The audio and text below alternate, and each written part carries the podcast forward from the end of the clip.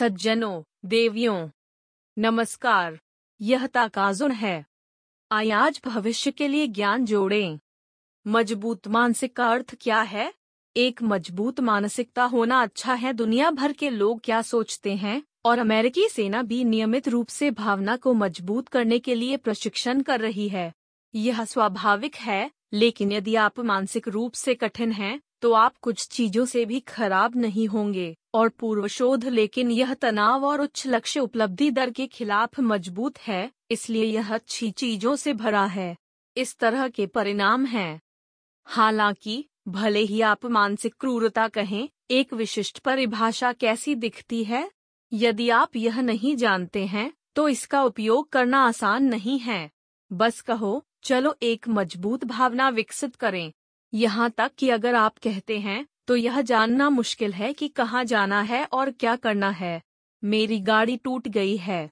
ऐसी स्थिति में, ऐसा लगता है कि काउंटर में शर्स लेने का कोई तरीका नहीं है जब तक कि यह ज्ञात न हो कि इंजन में कोई समस्या है या बैटरी के साथ कोई समस्या है। तो पहली जगह में एक मज़बूत मानसिक का अर्थ क्या है?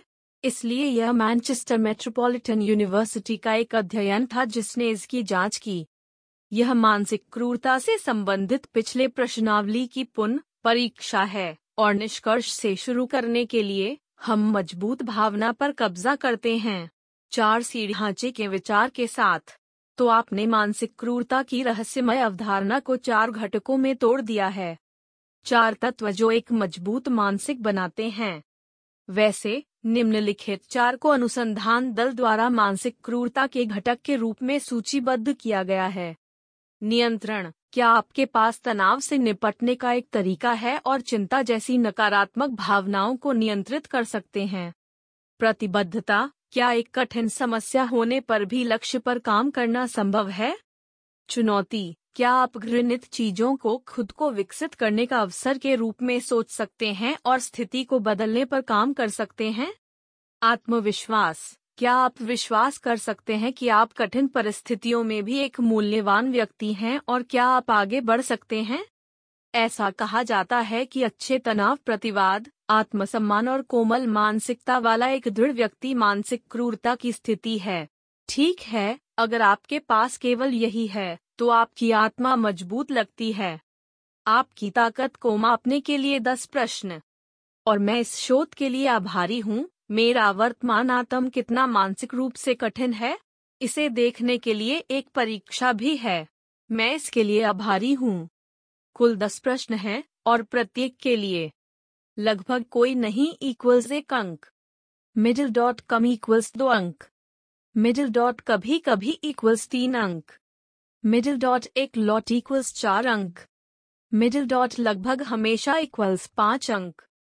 यदि आप इस तरीके से स्कोर कर सकते हैं तो मैं इसकी सराहना करूँगा।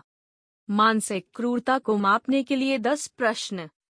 एक, आप उन स्थितियों में भी शांत रह सकते हैं जहाँ भारी दबाव लागू होता है।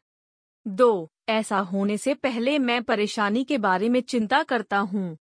तीन, मेरे पास हमेशा एक कठिन समय होता है, भले ही मेरे पास करने के लिए एक कार्य हो।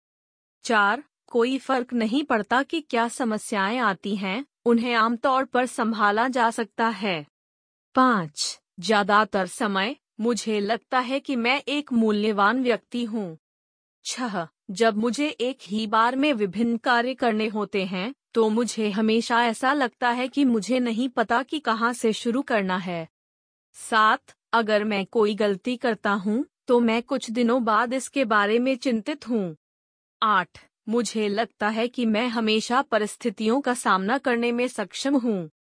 नौ, अगर कुछ अप्रत्याशित होता है तो वे आमतौर पर जल्दी से प्रतिक्रिया करने में सक्षम होते हैं।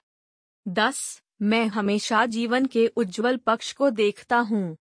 स्कोरिंग विधि।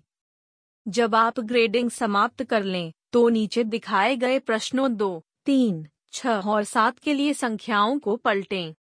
मिडिल डॉट पाँच अंक एक अंक। मिडिल डॉट चार अंक दो अंक। मिडिल डॉट तीन अंक बरकरार हैं। मिडिल डॉट दो अंक चार अंक। मिडिल डॉट एक अंक पाँच अंक। फिर, जब आप सब कुछ एक साथ जोड़ते हैं तो यह खत्म हो जाता है। यदि परिणाम 50 अंकों के करीब है तो आप यह निर्णय ले सकते हैं कि आप अब मानसिक रूप से मज़बूत हैं, लेकिन किसी न किसी मानदंड के रूप में। यदि कुल तैतीस अंक से नीचे है तो क्या मानसिक औसत से कमज़ोर हो सकता है?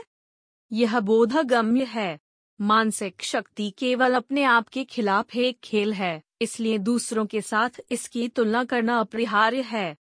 इसके अलावा, यदि आप क्रमशः मानसिक क्रूरता के फोर सी एस का न्याय करना चाहते हैं। मिडिल डॉट नियंत्रण एक प्रश्न, सात प्रश्न, आठ प्रश्न है। मिडिल डॉट प्रतिबद्धता तीन प्रश्न, छह प्रश्न हैं। मिडिल डॉट चुनौती दो प्रश्न, दस प्रश्न हैं। मिडिल डॉट आत्मविश्वास, चार प्रश्न, पाँच प्रश्न, नौ प्रश्न हैं। प्रत्येक प्रश्न के लिए स्कोर जोड़ें, जैसा कि इसमें दिखाया गया है। अगर आप भी यहाँ एक मोटा मानक देते हैं। यदि नियंत्रण नौ अंक से नीचे है तो यह औसत से नीचे है। यदि प्रतिबद्धता छह अंक से कम है तो यह औसत से नीचे है। मिडिल डॉट यदि चुनौती सात अंक से कम है तो यह औसत से नीचे है। यदि यह दस अंक से नीचे है तो आत्मविश्वास औसत से नीचे है। ऐसा लगता है कि यह भी एक स्पष्ट मानक नहीं है, इसलिए सही उत्तर यह है कि आप इसे अपने पिछले स्वयं के साथ तुलना करें। मानसिक क्रूरता परीक्षण का उपयोग कैसे करें? शोध दल के अनुसार। इस परीक्षण का उद्देश्य आपके नियंत्रण की स्थिति को सफलतापूर्वक अनुकूलित करना, अपने आप में विश्वास की भावना विकसित करना और आत्म प्रभावकारिता की भावना के बारे में जागरूकता बढ़ाना है। चूँकि ये बिंदु व्यक्ति से अलग अलग होते हैं। चार सी फ्रेमवर्क किसी की ताकत और कमजोरियों की जाँच के लिए उपयोगी होता है। तो यह परीक्षण है एक मज़बूत मानसिक पाने के लिए मुझे क्या मज़बूत करना चाहिए? कृपया इसे क्षेत्र की जाँच करने के लिए सामग्री के रूप में उपयोग करें।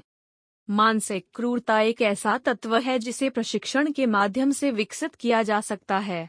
यदि आप इस क्षमता को प्राप्त करते हैं तो आप सबसे घृणित परिस्थितियों से भी गुजर पाएँगे। हमारे द्वारा प्रस्तावित मानसिक क्रूरता संकेतक यह समझने के लिए एक निर्णय उपकरण प्रदान करते हैं कि आपको अपनी दिन प्रतिदिन की कठिनाइयों में क्या क्षमताएँ विकसित करनी चाहिए। इसे विभिन्न स्थितियों जैसे कि सीखने, काम और खेल में लागू किया जा सकता है। इसलिए मुझे उम्मीद है कि आप अपनी कमजोरियों को समझने के लिए इस परीक्षण का उपयोग कर सकते हैं। मेरे मामले में, नियंत्रण की कमी प्रतीत होती है, इसलिए मैं खुद को इसके लिए समर्पित करना चाहता हूँ। हर व्यक्ति में अपना जीवन बदलने की शक्ति होती है। आज सबसे छोटा दिन है। आय ज्ञान के साथ कार्रवाई करें। और अपने भविष्य के लिए आगे बढ़ें। यदि आप एक सज्जन और एक महिला हैं जो कहती हैं कि यह अच्छा था तो कृपया हमें एक उच्च रेटिंग दें और चैनल की सदस्यता लें। फिर फिर से